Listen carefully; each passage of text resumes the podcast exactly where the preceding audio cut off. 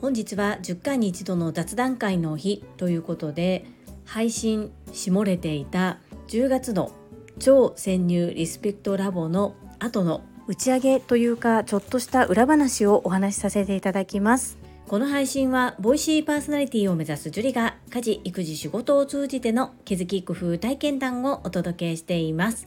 さて皆様いかがお過ごしでしょうか？本題に入る前に一つご案内をさせてください。こちらのチャンネルでは個人スポンサーさんを募集しております。ご自身の PR やどなたかの応援何かの告知などにお使いいただけます。お申し込みサイトは概要欄に URL を貼っておりますのでそちらをご覧くださいませ。そんなこんなで本日のテーマは10月の超潜入リスペクトラボの後の打ち上げといいますかちょっとした裏話をお話しさせていただきます。このスタンド FM のチャンネルは今年の9月1日で毎日継続配信が丸2年を迎えました。そのタイミングで新しい企画を立ち上げました。それが超潜入リスペクトラボです。この超潜入リスペクトラボというのは月に一度私がお話を聞いてみたい方をお招きしてリスペクトしながら約1時間程度お話を聞かせていただきます。その内容を前半後半2つに分けてこちらでご紹介させていただくそういったコーナーです。公開1週間は無料で聞くことができその後は冒頭10分程度は無料なのですが全て聞こうと思うとメンバーシップ会員の方のみが聞けるそういった仕様になってます。9月は某インターナショナルホテルで勤務されているマミさんにご登場いただきました。10月は生体波動鑑定士泉さんにご出演いただきました11月のゲストの方に関しては来週収録をさせていただくので11月末ギリギリの配信となりますがぜひ楽しみにお待ちいただきたいです。9月と10月まみさんと泉さんの配信につきましては概要欄にリンクを貼っておりますのでもしまだ聞いたことがない方はよろしければ冒頭だけでもお聞きくださいませ。そしてお二方ともお酒を召し上がられるということで終了後にちょっとした打ち上げといいますか軽く簡単にお酒を飲みながら雑談をして終わるそんな風に収録を終えています。マミさんの時にはその反省会といいますか打ち上げの回の放送をしていたのですが泉さんのはすっかりと忘れていましてこうねあまり飲んでる姿を配信後すぐに上げてしまうとなんだ飲んでたのかっていう風になってもおかしいよねっていうことで収録中はシラフで収録をさせていただいてそして終わった後に少しお酒をたしなんで終わる。そんな感じになっております。さあ11月のゲストの方とそのようになるかはちょっとまだわからないんですけれども前回10月の時の泉さんと収録後のお話っていうのをこちらでアウトプットしておりませんでしたのでもう1ヶ月以上経っているのですが少し共有できたらなと思います。私と泉さんの出会いは昨年の9月に開講された凛と生きる女性のための仕事塾トップセールスレディ育成塾こちらで共に学ばせていただいたご縁となっております。このトップセールスレディ育成塾っていうのは略して TSL というふうに呼んでいるんですが株式会社新規開拓代表取締役社長でいらっしゃる朝倉千恵子先生が20年前から継続開催してくださっているものですさてそこで巡り合った私たちですがお互いに割と「え私なんてどうしよう」みたいな感じのところがありました。ものすごくこう泉さんと私は似ている部分がありまして出会ってまだ1年ちょっとなんですけれどもお互いに本当にメンタルがだいぶ強くなったし少しずつですが成長できているのかなというふうに思います。尊敬し合えてそして切磋琢磨し合える中互いに足を引っ張り合うのではなくって傷を舐め合うのではなくって叱咤激励し合いながら高め合っていける仲間そんな出会いが大人になってからできるって本当に想像もしていませんでした。こういったありがたいご縁をいただけた朝倉千恵子先生に感謝です。そして泉さんと私は得意分野が全然違います。一致している考え方っていうのは子供中心家族大切そして食べ物がとても大切と考えているところです。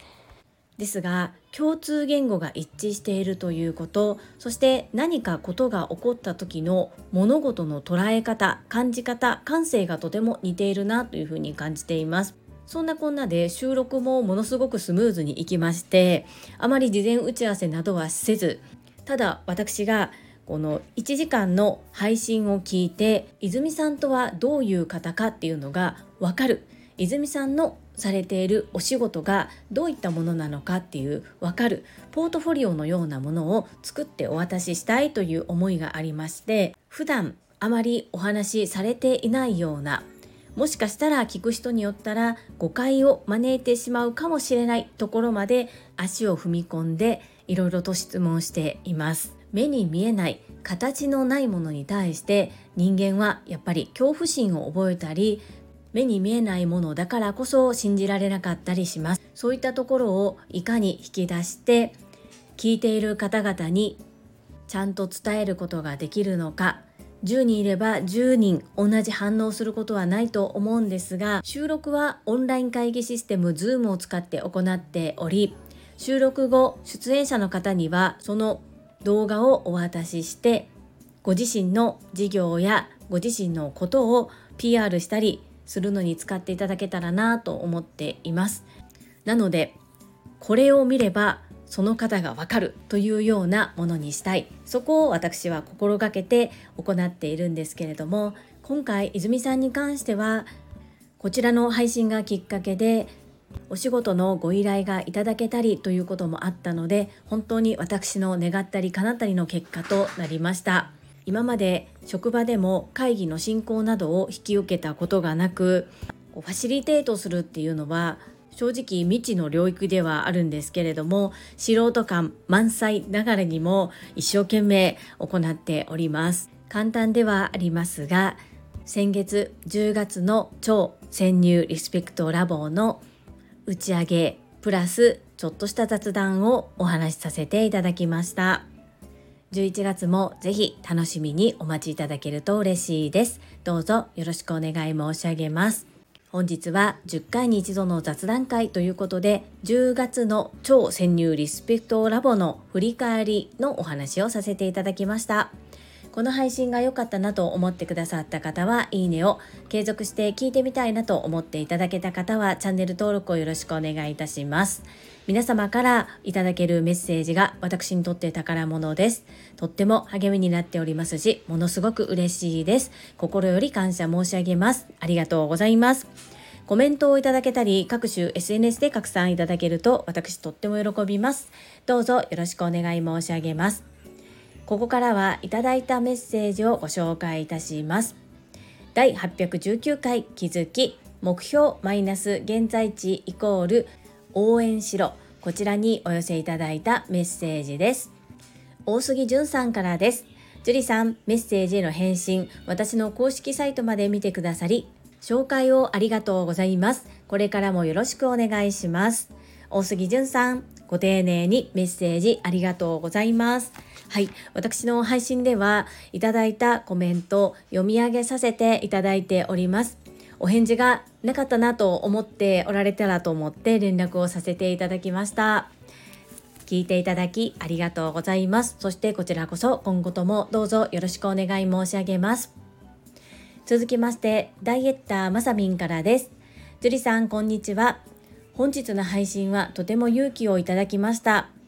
マウント富士に向け、トレーニングが進んでおりませんでした。目標マイナス現在地イコール応援しろ。目標からかけ離れている私は応援しろがある伸びしろたっぷりです。前だけを向いてやるかやるかやるか。樹里さんも私も皆さんも諦めない限り可能性は無限大ですね。まさみんメッセージありがとうございます。強靭まさみん私からするとウルトラトレイルマウント富士第7関門まで行ったまさみんが本当に尊敬だし誇りですですがまさみんが望んでいた結果っていうのはゴールするということだったのでそういう意味では残念な結果となったんですけれども高い目標に向けて自分を追い込んで一生懸命頑張っておられる姿を見て本当に感動でしたしこう今思い出してもこう込み上げてくるものがあります。そして私もジャンルは違うのですがボイシーパーソナリティになると決めて配信をしていたり自分の中で配信方法など工夫をしてみたりいろいろとトライアンドエラー繰り返しているんですけれどもやっぱり長期戦になればなるほど忍耐力もいるしモチベーションを保ち続けるこの継続するということやっぱりなかなか難しい部分ありますよね。そこを自分でどのように自分の感情と向き合ってコントロールしていくのかここができると本当に強いんだろうなっていうふうに思います。まさにジャンルは違いますがお互い諦めずに自分の目標夢に向かって頑張りましょうね。やるかやるかやるか。やらない後悔よりもやった経験。一度限りの二度ない人生悔いなく生きる。ゴーゴーゴーでいきましょう。まさみんメッセージありがとうございます。私もまさみんと一緒に頑張ります。メッセージありがとうございました。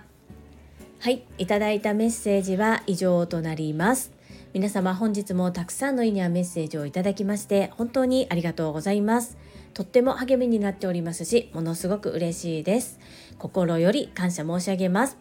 最後に2つお知らせをさせてください。1つ目、タレントのエンタメ忍者みやゆうさんの公式 YouTube チャンネルにて、私の主催するお料理教室、ジェリービーンズキッチンのオンラインレッスンの模様が公開されております。動画は約10分程度で授業紹介、自己紹介もご覧いただける内容となっております。概要欄にリンクを貼らせていただきますので、ぜひご覧くださいませ。2つ目、100人チャレンジャー in 宝塚という YouTube チャンネルにて42人目でご紹介をいただきました。こちらは私がなぜパラレルワーカーという働き方をしているのかということがわかる約7分程度の動画となっております。概要欄にリンクを貼らせていただきますので、合わせてご覧いただけると嬉しいです。どうぞよろしくお願い申し上げます。それではまた明日お会いしましょう。素敵な一日をお過ごしください。スマイルクリエイター、ジュリでした。